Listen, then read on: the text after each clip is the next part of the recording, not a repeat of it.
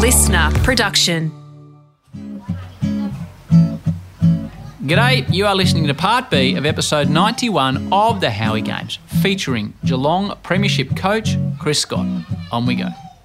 Let's move to coaching, where I think you're more comfortable to talk about, especially in more general esoteric sense, mate. How are you going? Talking about yourself here, you're sort of squirming around your chair a bit. How are you going? Yeah, I'm squirming. Yeah, I'm, let's move past it. How? Right, we'll move past I it. told you it wasn't very interesting. no, it, you have been very interesting, um, and I say that hundred percent. You've been very interesting.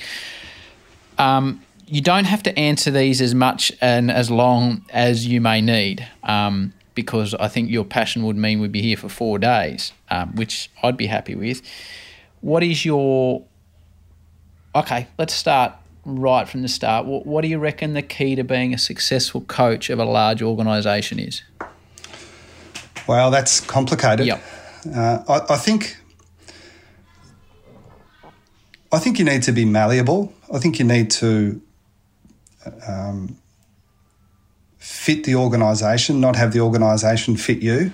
Hmm. And again, it was really good advice that I got when I, I mean, in my view, I was prematurely appointed um, a head coach. I'd, I'd, i finished playing, um, you know, as a grumpy old player, really, grumpy old and injured, um, looking to go and do something else with my life. And, you know, as luck would have it, really, I just made a commitment that I wouldn't say no to uh, to any opportunities that were put in front of me, at least not straight away. So, heard heard a few people out, and in the end, I took an assistant coaching job at Fremantle. Was there for three years and was appointed the, the head coach at Geelong. And so, way before I thought I was ready. Um, so, I think a little bit of humility really helped me at that stage as well. So, um, it wasn't hard for me to come in and say, well, the first thing I need to do is to identify all the things um, that need to be kept um, and that were really positive about the place. And really, that ended up being 99% of it. It was just such a well run organisation. Um, so the combination of the team being so successful um, and well run, and the fact that I was really unprepared for the enormity of the task, um, meant that you know I spent more time working out how does Geelong run and how do I complement it, mm. as opposed to I suspect the way um, an older coach um, with um, with who was a bit more set in his ways might have might have gone about it. So um, I, I, say that was the situation at the time, but I'm you know I, I would I don't want to coach anywhere else, um, but it's a challenging one because I'm 43. Uh, and if I want to coach for a long time, I'm not sure that I do, by the way. Uh, but if I want to coach for a, a long time from here, I suspect it needs to be at another club. Um, and that'll be a difficult situation for me. I think the likelihood is I'll just finish at Geelong and just finish all together. But in the hypothetical where I did go to another club, I'm determined that I would be, or at least approach it in a similar way to the, the way I approached the Geelong position, which was have a look at everything that's done well in the place. Don't be disrespectful to the people that did the job previously. Highlight all the good and then start tweaking the things that you need to change. Um, and and again, I think you know the best coaches are the ones that identify that there are a number of ways that you could set up your program and you could go about things the way you could play that would all work. The challenge is, and I think the skill is working out which ones work for this particular organisation and, and, playing group. And I think game style is a great um, example there. I, I'm just not of the view that there's one way to play the game. There, there are lots of different ways, um, and but the way you choose should fit your personnel, and that should evolve over time, as opposed to saying, "I know exactly how the game is supposed to be played, and damn you guys, you're going to play it that way." What's your greatest weakness as a coach? Oh, this is this is going to sound like that answer that um, you give in a job interview mm. when they say, "What's your greatest weakness?" and you say, "Oh." I'm a workaholic. Yeah, I'm too um, caring. yeah, I, I, care too much. Well, that, that's sort of, I guess that is sort of my answer. Okay. Um, in a way, I I let it get to me too much. In what way? How does that manifest? So again, I listened to Nathan Buckley, who I'm a great admirer of um, on the Howie Games, and he talked about his ability to move past, um, you know, poor performance or, or losses. I think he was on the Tuesday after a after a loss on the weekend. Yeah, he was. Yeah. Wow. Yeah, i have got a lot of admiration for him there because that's not me. I, I, take the losses really hard, um, and it's, it's it's a skill I just haven't um, been able to to develop over time. I mean, you find a way as the weeks go on. Describe that to uh, me. Describe you taking as a loss hard. Like again, um, without pushing you on it, mate, how does it manifest? Like, does it affect your mood? Do you not sleep at night? Do you go home and pester your wife to talk about footy, or you go and kick the cat if you had one? Like, how, how does it how does it play out? Yeah, so I'm really lucky with my wife because she she knows me well enough to know that one, we shouldn't talk about footy at the best of times, uh, and she doesn't want to anyway. Um, and two, she knows that I do take the losses um, and I, I say the losses, but it's it's it's it's the misfortune that you have, not only losses. You know, sometimes it's you know how you've dealt with a player or um, a meeting that I had grand designs on being really effective that just falls flat. Mm. Um, so those sort of moments, um, the way it manifests for me, say use the example of losing a game. I rarely sleep, um, and and when I do, um, you know, it's almost to the minute, bolt upright at 3 a.m., you know, thinking about all the things that, that I should have done. I take it really personally. Um, and I'm smart enough to work out that there's so much that's beyond my control, but I haven't been able to convince my subconscious mind that, that that's the case. So, um, what, what I have been better at is just working through the fact that I'm, I'm, i believe this as a, as a coach as well. This is something we try to get through to our players sometimes you can't change the way you feel. And, and that's not true either. You can, you know, there's definitely some mental skills that can help change the way you feel. But to an extent, the way you feel doesn't matter. Uh, you've, you've just got to um, make sure that you keep delivering. So the 24 hours after a loss, I feel horrific. And maybe this is what Bucks was referring to. It, it's not as if he feels good about it, but he's just so strong in his conviction that there's work to be done and you've got to jump back on the horse if you could indulge me, just say in my wildest dreams, I'd played 64 games for Geelong, for example, and I got to the end of my fourth season and I'd had a few injuries, I wasn't getting into the game plan, and you decide as a club that I can no longer play for your footy club. So you call me into your office. Howie, I need to speak to you. How do you have that conversation when you are putting on hold or ending a young man's dream? They're the worst conversations. Uh, and I, I, don't think there's a great understanding for how the um, the process works within the modern footy club. I, I think it's it's perceived more as um, the way it worked 20 years ago when the, the coach was the one having that conversation, not only having the conversation, but making the decision. Mm-hmm. Those decisions now are much more shared across a group of people, even to the point where um, the final decision on who stays and goes um, is not mine.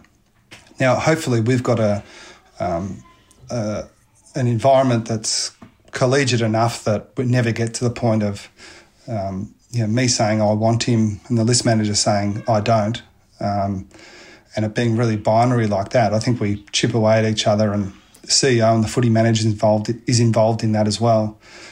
Um, and generally, we come up with a, a unified position. But um, I'm I'm realistic to know that um, I'll be the face of those decisions. Um, and I think that's one of the leadership challenges. You've got to take responsibility for things that aren't necessarily um, your positions. I think we're saying that with Paddy Dangerfield for the moment, uh, for, for what it's worth. Mm um, in the current situation. You know, sometimes as the head of the organisation, he's the president of the Players Association. You've got to say, this is our position. And I think probably in the back of his mind, he's thinking, well, actually, this is not my position, but I've got to live the lie a little bit. Yep. Um, so I think spreading the load across that um, that decision making process makes it a little bit easier. Um, but th- it's an example of um, something that I take really hard. I mean, I dealing with some of our, and, and this sounds a little harsh for the 64 gamer, um, but they're easier than the 300 gamer right. who is so sure that he could play for another five years. Um, and some of those, some of those conversations, and it's not just a conversation. Some of those, those, those series of conversations over a period of months have gone pretty close to breaking me at times. Sometimes I've just felt I'm, I'm not sure that it, it's worth it to, to carry this burden. But again, you know, you pretty quickly realise that it, you, it can't all be sunshine and rainbows. You got to, if you're going to have the good parts uh, of the job, you got to accept the bad. But it's funny, even coming back to the, you know, the we get rewarded quite well in what we do. But I say to my wife all the time, I don't get paid for the footy stuff you know, sitting around with my mates talking about footy and coming up with a way to beat the opposition and, um, you know, getting to sit in the coach's box at the MCG. I, I get paid for the rubbish times. Um, and yeah, I mean, if, if you could strip out all of those really difficult scenarios, then you probably should pay us about 80% less. Well, you're not getting paid at all at the moment, so let's, let's not, talk, talk about that. Um, you won a grand final as a coach in your first year. You know, you won your first 13 games, I reckon. Was it first 13 games as a coach you won? Yeah, something like that. Yeah. Um, so there's so many, like you, you've referred to Nathan. Um, he has been that close to winning premierships as a player and a coach, and and that's for him to to deal with. Um, and hopefully he he coaches a premiership and and and can the right expression is not tick the box, but uh, achieve that feeling that he's been searching for for so long. You won a couple as a player. Your first year as a coach, you won the premiership. So do you actually realise what you've done at that point because it's your first crack at it? And the second question on is the obvious result. Like, is that then it's going to all be downhill? How to motivate yourself to start the next year and the next year and the next year when you've already won it in your first crack at it? There it is! Beyond a shadow of a doubt, the Cats proved themselves as one of the greatest teams of the modern era. It's been a massive team effort all year to get here, and and um, yeah, we're just wrapped. You're a star, mate, and Andy Mars with your coach. Thanks very much, Howie. Can you believe this? Oh, I can't. It's amazing. It's as you can hear, I've Yep. got no voice left. It's probably the best day of my life. You've done it as a player. You're a Brisbane Lion man your whole life. It's taken you 12 months and a day here at the MCG today to become a Geelong legend. This is unbelievable. No, no, I'm not a Geelong legend. These players are the legends. I'm just so blessed to be a part of such a remarkable group of players. Yeah, I've never found the motivation piece difficult, uh-huh. E- even as a player. I've never understood the the premiership hangover. You achieve something that's so good. Uh, for me, the motivating factor was how do we get back here again. Um, it was a little bit different as a as a coach because we, I mean, on reflection, we we did, you know, turn things upside down across the course of, of 12 months in that season. Um, and know, I really cherish that moment because um, the trepidation that I felt when I first started at Geelong um, contrasted with the exhilaration of sort of a plan coming together at the end of 2011 was just it was just amazing. How's it work in the coach's box? Like, what happens in there? Um, you see the shots um, of frustration, elation. What actually happens in the coach's box? I suspect everyone's different. I've I sat in the box a little bit when I was playing with Leigh Matthews, but not much. Um, three years an assistant with Mark Harvey, um, and and that that taught me um, quite a bit. Um, with our coaches box, we, we tend to have a very um, collaborative, open sort of dialogue in the way we go about things. The line coaches, so the forwards, backs, midfield coach, have a lot of autonomy in what they do. So they've got a direct line down to the bench and, and to the runner. Um, and the way I see it is my job is to try to coordinate all that without micromanaging them. So technically, um, you know, I, I would dictate the, the messages that, that go out onto the ground or the moves we make.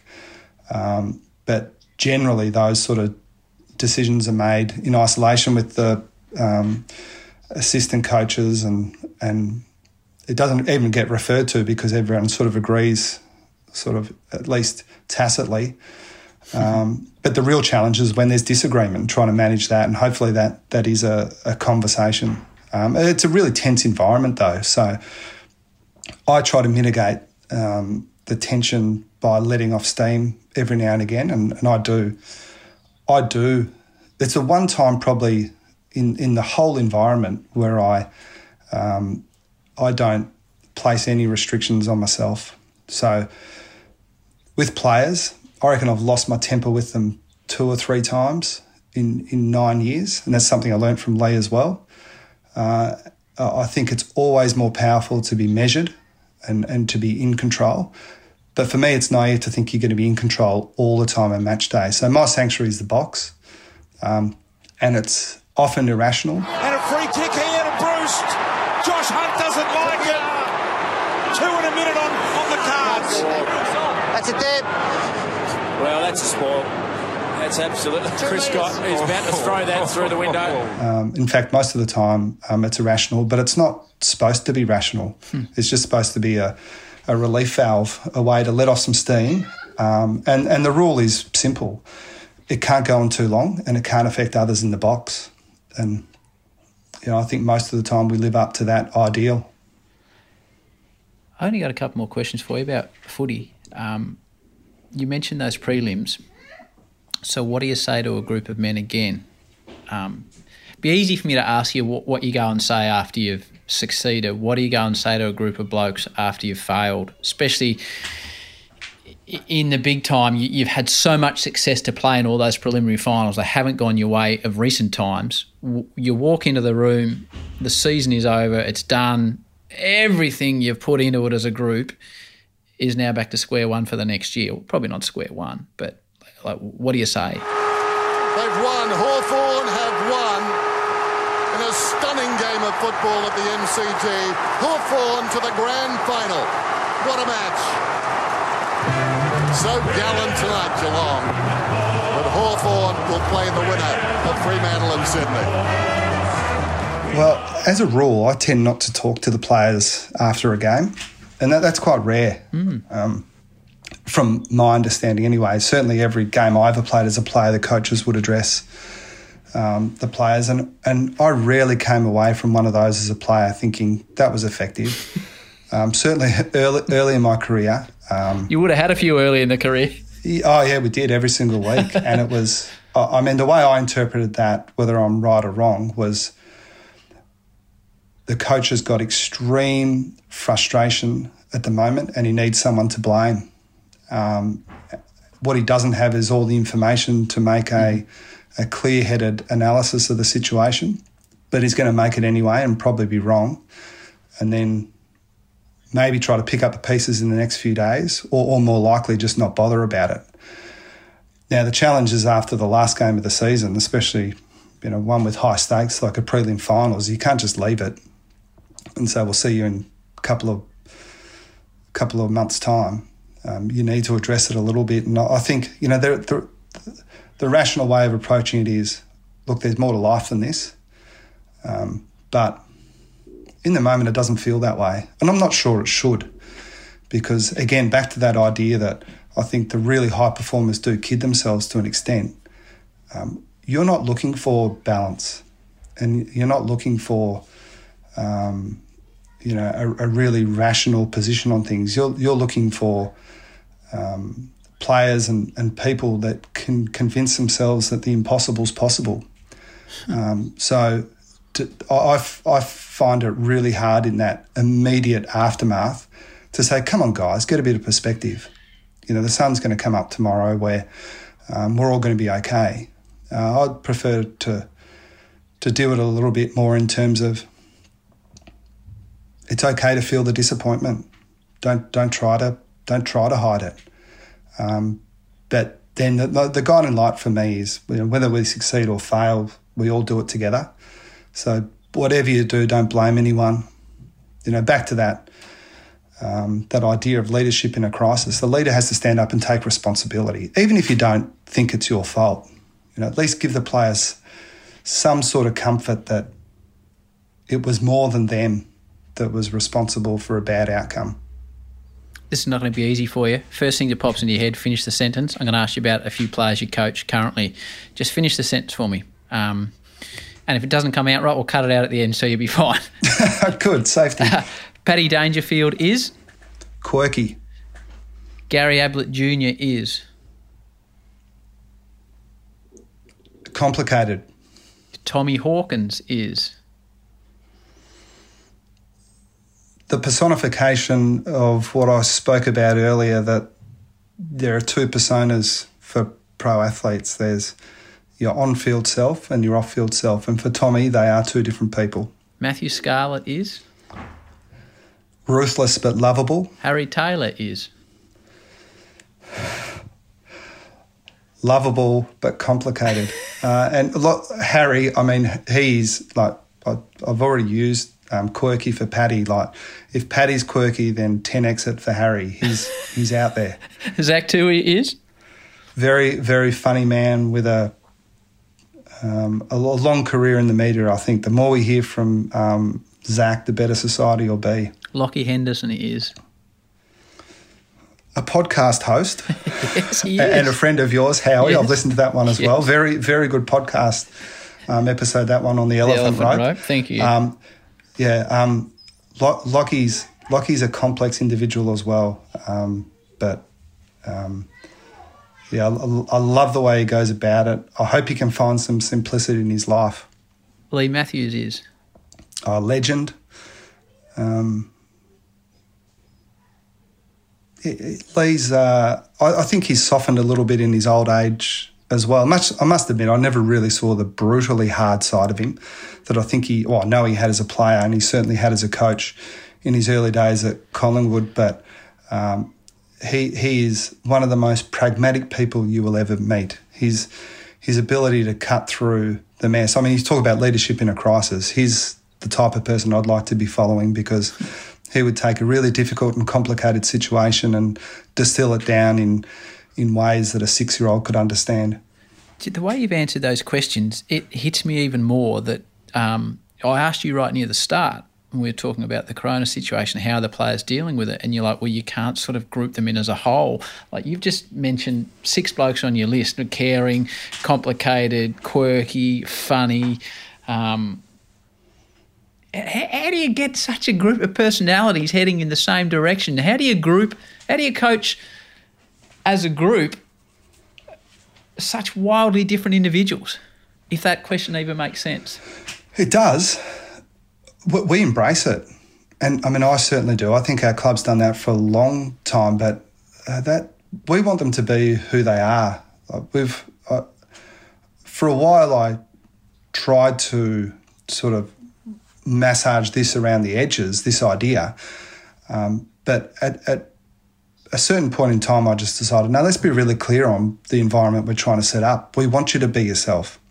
Um, and we'll, we will try to tweak the bits of yourself that don't really conform to the team ideal. But we don't want a group of vanilla people, and we certainly don't want a group of vanilla players. We want to see your instincts come through, and we want to see your flair, and we'll deal with the with the challenges kind of after the fact because in effect, what you're trying to do, you know, and I don't think the professional sporting environment would be different to the business context. You're trying to set up a framework um, for some sort of conformity, so you know you can have some cohesion in what you do. But as long as you operate within that, be yourself and and, and be authentic because.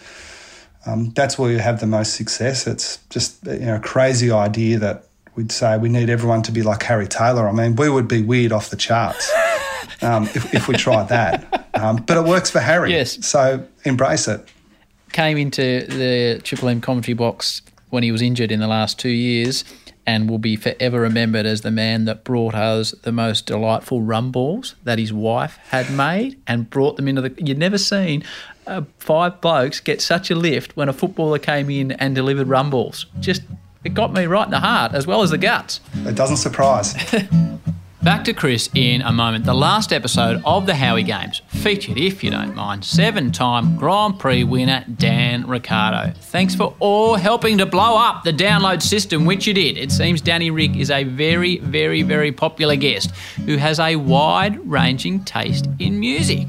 Your man out of Fremantle, the Tame Impala. That, that's all I've got for you. Yeah, Do you that's listen all right. to his gear, or what? What are you, what are you listening to?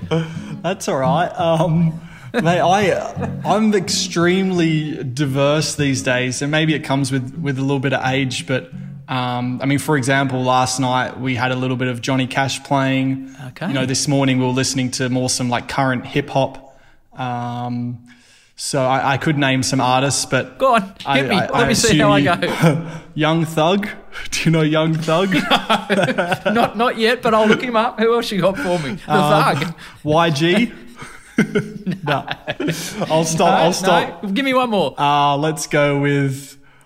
Oh, uh, I'm trying to think of someone you might know. You might know. Unless it's Marky Mark, I- I'm not sure I'm getting it, mate. That's Daniel Ricciardo on episode 90 of the Howie Games. Alrighty, back to Chris Scott. Final question about footy, and then I want to ask you a couple of questions about you, which will squirm at, but we'll have a crack at it anyway. Um, I- there's no, I don't think there's a sport on the planet, and I don't say that lightly. You don't go to an NFL game or a Premier League soccer game um, where there is as many broadcasters for one game of sport as we do in the AFL. You, you know, you go there, you come up to the media boxes. There's five broadcasters on radio. There's two on television. The scrutiny is tremendous. How do you deal with the negative scrutiny in the media, Coach? For you personally, and I mean you, well, and relating to your club, which is you as well. And does it just wear you down because um, this is a comment from me now rather than from you. Uh, our sport media seems to be going further and further down the Fleet Street path of sensationalising and criticising, and in some ways, maybe our country is as well, but that's probably a discussion for another day. But how do you deal with what can be a really negative industry, really negative? It, it's a real challenge. I, I think the simplistic and unrealistic answer is, you know, you try to remove yourself from it as much as possible. Easier said than done, though. eh? Uh, yeah, it's impossible. I do three press conferences a week plus other media commitments. I'm probably in front of the cameras or a journalist, you know, five, six times a week at a minimum, and and generally I'm briefed um, for those. So. Um, yeah, a media guy would say, well, you need to be aware that this has been said, or you know, this is um, a topic of discussion. So I could try to shield myself from it um, as much as possible, and in reality, it's not going to work. Um, so I mean, I go through different phases. I mean, I, I guess I've come to the view now that, um, well, it was put into context. Um, There's someone that told me, you know, LeBron James gets criticised. Um, so if you look at it through that lens, you think, well, you know, if, if the real guns are getting criticised and the ones who have had, you know, great success get criticised if they drop their level a little bit, then who are you to be irritated that there's some criticism that doesn't seem to make much sense? But I guess that's that's probably um, the most extreme emotion I feel with it these days, and that's that's just confusion. So how how can you come to that view and prioritise, um, um, you know, the more sensational criticism just to placate, you know, the people that I don't think um, are really representative of the real world. Like the, the the people that sit on social media, and I just have no presence in that world, um, aren't reflective um, of any of the good people I know. Um, and, and certainly the people that I really rate and um, you know um, that give good feedback and good insight into the game. You know, I've never posted something on social media in their life, um, but yet the media tends to sort of want to, um, or some of the media tends to want to sort of direct their um, their stories to those people because it gets the most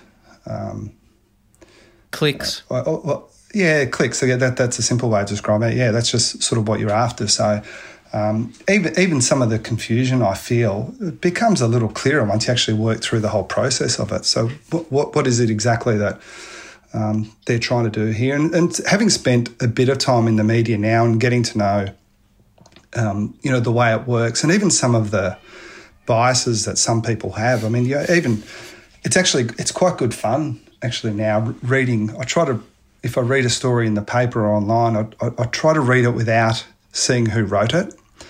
And, and try to work out um, who it is, and, and and generally it's pretty easy because you know their bias, um, you, you, know you know you know who has um, an axe to grind, um, you know there and and I mean, once you're in it, you, you see those things really clearly. I think it's hard for most people that don't understand um, the way it works. But I mean, the other part for me is I, I, I try to put myself in the situation where um, I I would have to write a story about footy or or comment in the media without any of the visibility uh, over the things that I have.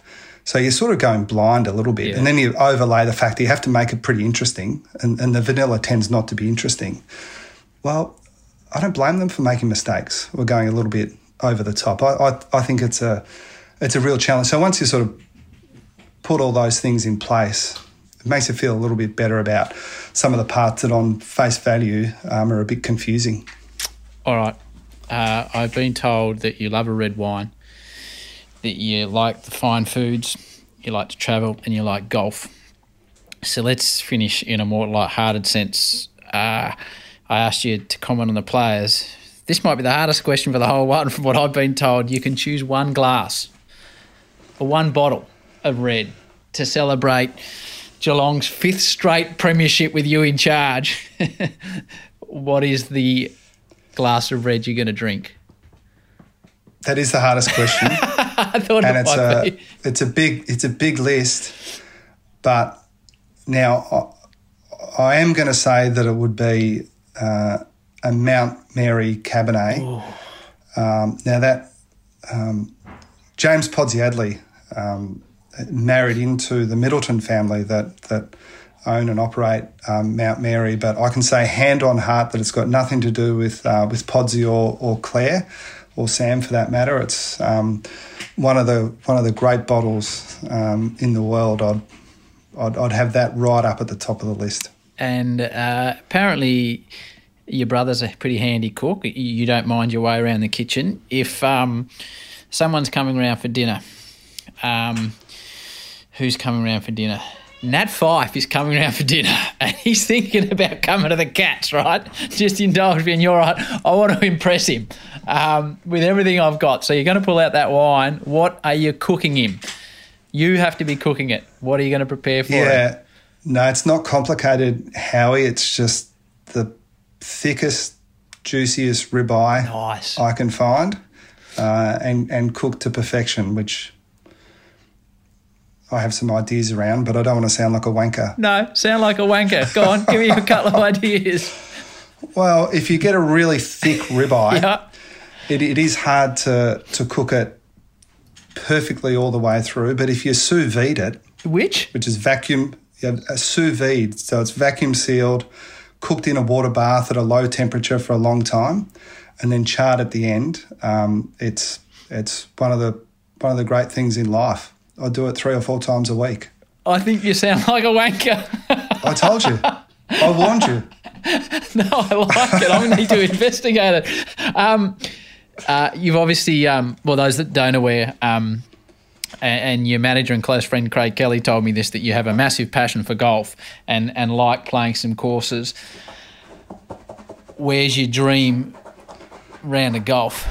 Well, I've already done it, which is um, even better. Yeah, it, it, it nearly didn't happen. I um, it was 2014, and a friend was going on a trip to the US, um, and he was talking about all these golf courses that he was going to play, and um, you know, Shinnecock Hills and uh, Merion and NGLA, all these places that um, I was thinking he, doesn't know what he's talking about. He can't get on those courses, but uh, I was introduced to the guy that was um, taking them. He's become a really good friend uh, of mine, and um, they said, "Well, it, there is a spot um, if you want to jump on." I only knew um, one guy on, on the trip. There were about 10 guys, all, all a lot older than me, but we had a great time. And one of those courses was Pine Valley. Uh-huh uh, in the States, which was, um, it, it, was just the best golfing experience of my life. And I haven't played Cypress Point. Um, that I suspect that would be the only course that, that could rival uh, Pine Valley. Where's Pine Valley? Uh, Philadelphia. Right. So we, we travelled around New York a little bit. It was just an amazing um, trip, but yeah, th- three or four hours south of New York, I guess. How'd you hit them? No, I was I was more nervous than my AFL debut um, that day. Uh, so I got away in the first hole okay, but I got a bit shanky the next couple of holes. a the, the occasion got to me. um, you've been uh, amazing with your time. You're about to get the question from a young bloke, but um, you said at the start you listened to quite a few podcasts and you've listened to some of this. The world is in lockdown at the moment. Athletes are more accessible than they've ever been because they've got nothing to do. If you wanted to hear one person on the Howie Games from a sporting background, you're setting me a challenge, who would that person be? Oh, gee, Howie, I wish you had have given me some notice on this one because I'm sure I could come up with someone. Um, I can cut your pause re- out. Really interesting. I can cut your pause out. Don't worry. Think about it. Okay. All right. Well, give me a bit of time because I think, as we've discussed before, I'm, I'm not a big consumer of sort of autobiographies. I think, you know, they're, they're cookie cutter sort of versions of, mm-hmm. and, and you cut this bit out too, but I suspect that, you know, earning an income becomes a priority as opposed to yes. having a great story to tell most of the time. So I just don't read them. Um, but there are some some fascinating people out there. I mean, you mentioned Andre Agassi. His story's not great because of how good a tennis player he was. It's about the not even the, the challenges. Everyone overcomes challenges, so even that's a little bit of a cliche. I, I love hearing from the people that have been crippled by self doubt that found their way through, and the way you explained um, you know his story that you know even though he's on centre court in a Grand Slam final, you know he's just so paranoid about the way he looks and, and what people think of him. Um, so I don't necessarily know anyone um, like that that that I've played with. Um, well, I'll get Agassi for a start. I'll have to get on to Yeah. Darren Kale. So we'll get Agassi. Anyone, uh, uh, just as a complete aside, listen to the Mike Hussey episode. I've never heard an athlete as crippled by self doubt as Mike Hussey, and he used that to achieve what he did. Have a listen to that one; you'll enjoy it. Yeah, we'll, we'll do. I mean, that that's the stuff I find interesting. Uh, again, uh, much more interesting than those that say, "Oh, look," and, and I completely respect um, your view and and and the notion that just working your butt off i- is critical to success. I don't I don't deny that, um, but I, I suspect you know the supremely talented, while they worked really hard, they're not really across the feeling that you're an imposter. Um, and and th- I, I guess they're the sort of people that I'm most interested in. Well, I'll get Agassi. Um, have you ever thought of veering a little bit away from the sporting arena? I have, I have. Um, I, I'd love to speak to. We're getting off the topic now, and this is about you. But I, I, have an amazing. I know nothing about music or playing music, but I watch people that do it and the effect they have on people around them. I'd love to speak to musicians. I'd love to know what it's like to be there in front of a stage and clap your hands and eighty thousand people do it. So, I'd love to speak to Bono, blokes like that. I'd love to do, but I'm not sure I've quite got the. I've got more contacts in the sporting field. Yeah, well, I guess that's a fair point. I mean, the the, the, the one that might sort of um, sit. Um, I mean, I mentioned the author Michael Lewis earlier, Yes. uh, and and you know, there's enough of a link to sport there. He's written um, some great um, sporting books, but I, yeah, I'd, I'd, I'd love to, to hear from him. i it's fascinating to hear those people on the other side of the, of the microphone. You know, he's just done an amazing job of researching this stuff and um, explaining it in such an entertaining way. Listening to, to their process, I find fascinating. Someone like Malcolm Gladwell as well. Okay, you going, I'm just- you're going pretty highbrow. He well, uh, yeah, but uh, I guess it does sound like that at first glimpse. But yeah, once you actually listen to those guys, I, I think it, you know, they just make so much sense. The, you know, I, I described Leigh Matthews in his ability to distill complicated things in a really um, easy to understand format. That that's kind of what those guys do. Um, I, I, don't. By the end of the discussion, maybe I'll have thought of someone else in the sporting field. No, I like him. I, I don't know. You, you, I don't know if you know this guy. There's there's a footballer I'd like to speak to. Little ball bloke runs around for a team called Geelong. His name's Gary Ablett Jr. If you ever come across him, and he says to you, "Wouldn't mind doing a podcast," just send him my way, would you? I'll do my best, but I mean I'm guarded, and it's um, uh, it's a it's a challenge um, for me to to do this. Um, but I mean, Gary's Gary's guarded to you know the extreme, and I mean he's such a he's such a nice. I mean, I didn't know him well. I missed him at Geelong. You know, I just admire him and admired him from afar. Um, you know, as an opposition player and coach, um, and I'd heard that he's you know complicated um, young man. But when I met him, it was just I just found him so agreeable, so polite. Um, but that that's the sort of superficial Gaz. It's hard work to to dig any deeper than that. And it's not as if he's rude. He's the opposite. He's he's really polite, um, really quite engaging. But if you want to get down to um, the nitty gritty and and right down to the depths of who he is, mm. um, you're going to have a challenge in front of you. I like a challenge. Um, I'm going to finish this by you now get the question from the big penguin. Now he loves sport and he loves the opportunity to ask these questions. And when I told him who was coming on, you got to remember he he's grown up in a primary school where he is the one Hawthorn supporter to 99.5 Geelong supporters. Um, he's grown up in the Hawthorn Geelong rivalry. So when I asked him to do this, he said, Yeah, but dad, I'll be honest with you, mate, he's the coach of the Cats. I don't want to ask him a question. It's like, mate, you can't go with that. He said, Yeah, but Dad, they're our enemies. They're our. And I said, No, they're just a football team. Anyway, I took, I brought this up with him last night and he gave me the no. But this morning he was, he came to me and said, Dad, you're right. Um, he must be a really nice guy. Um, and I liked when he went down the slide. So I will ask him a question. So this is a, a slightly reluctant question from the Penguin, but a question nevertheless. Hi, Scotty, Big Penguin here. My favourite footy player was Cyril. I just loved watching him take screamers, kick goals, one handed marks. But when he retired, I was so sad. I cried for at least an hour. Who's your all time favourite footy player? That is a tough one to finish on. He loved Cyril. I think he wanted to know who your favourite player to watch was over your time in footy. Great question, Big Penguin. And you might upset um, a few um, here, so choose wisely. yeah, no, and Joel Selwood's my favourite player? Of, of, of all time. Yeah, just for everything he is. Um, you know, not not even so much the the leader he's been, the way he's carried our club, just the just the the way he goes about it, um, and uh, Michael Voss has to be up there as well. They, they, they remind me they're very similar, those two, in that um, you know different context for me, obviously playing with Voss and coaching Selwood, but it's it's the attitude of right, and and don't worry about the front running and the stuff when things are going really well and you're ten goals up. i have just always been drawn to those when the chips are down and the odds are against you and you need someone to stand up. Who do you want? Um, and I couldn't split those two. We are lucky to have a lot of kids listen. So the final question for you. Um, on the way to training at the moment at home with their parents. Um, it's my favourite part of the show that kids may take something from it. Um, for those that want to get some success in life, and you've had tremendous success um, in footy in a way, obviously with your family, what would you say to the youngsters listening that want to achieve something in life?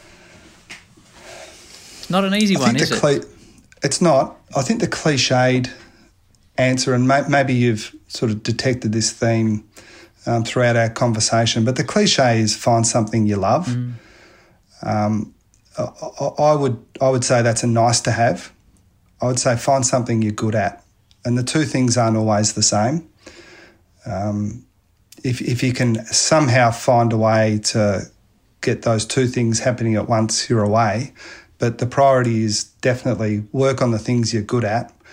Um, don't plug away at the things you're not going to be um, world class at or, or even half decent at um, just because you love them. They're important, but they're called hobbies. Um, that's not the route to success in life. I got into this podcast, mate, because I just love chatting about sport and life with people, and I have enjoyed this hour and a half immensely. Um, you weren't boring at all. Um, I found it fascinating. The audience will. I know at some stage it's not that comfortable for you, but mate, I really appreciate your time. It'll be an outstanding episode. Um, thanks for trusting me to come on, have a chat, and probably take yourself a little bit out of your comfort zone. I've absolutely loved it, Chris. Well, you're one of the few people that could get me on, Howie. So um, I'm not sure whether I appreciate it or not. I certainly won't listen to it. Well, There's not. nothing worse than listening to yourself. um, yeah, but I, I hope everyone else doesn't find it as hard as I do. You've done well. Thanks a lot, mate. I appreciate it. Good on you, Howie. Thanks, mate. Ta, mate. Hmm. Super. Super to hear Chris so open and relaxed. He wasn't necessarily that comfortable during various parts of the episode, so I really appreciated him taking us into his world. Hopefully, you all took something from it as well. Thank you so much to Chris Scott. Our all round editing guru, Darcy, he is a big, big Cats fan, so it hurt him to put in that losing preliminary final, but he soldiered on the kid as he does. Thanks to you, as always, for listening to the show. Until the next episode with the star, that is Isa Guha. Peace and love. And we can do it if we try, try, try. If we try, try, try. If we try, try, try.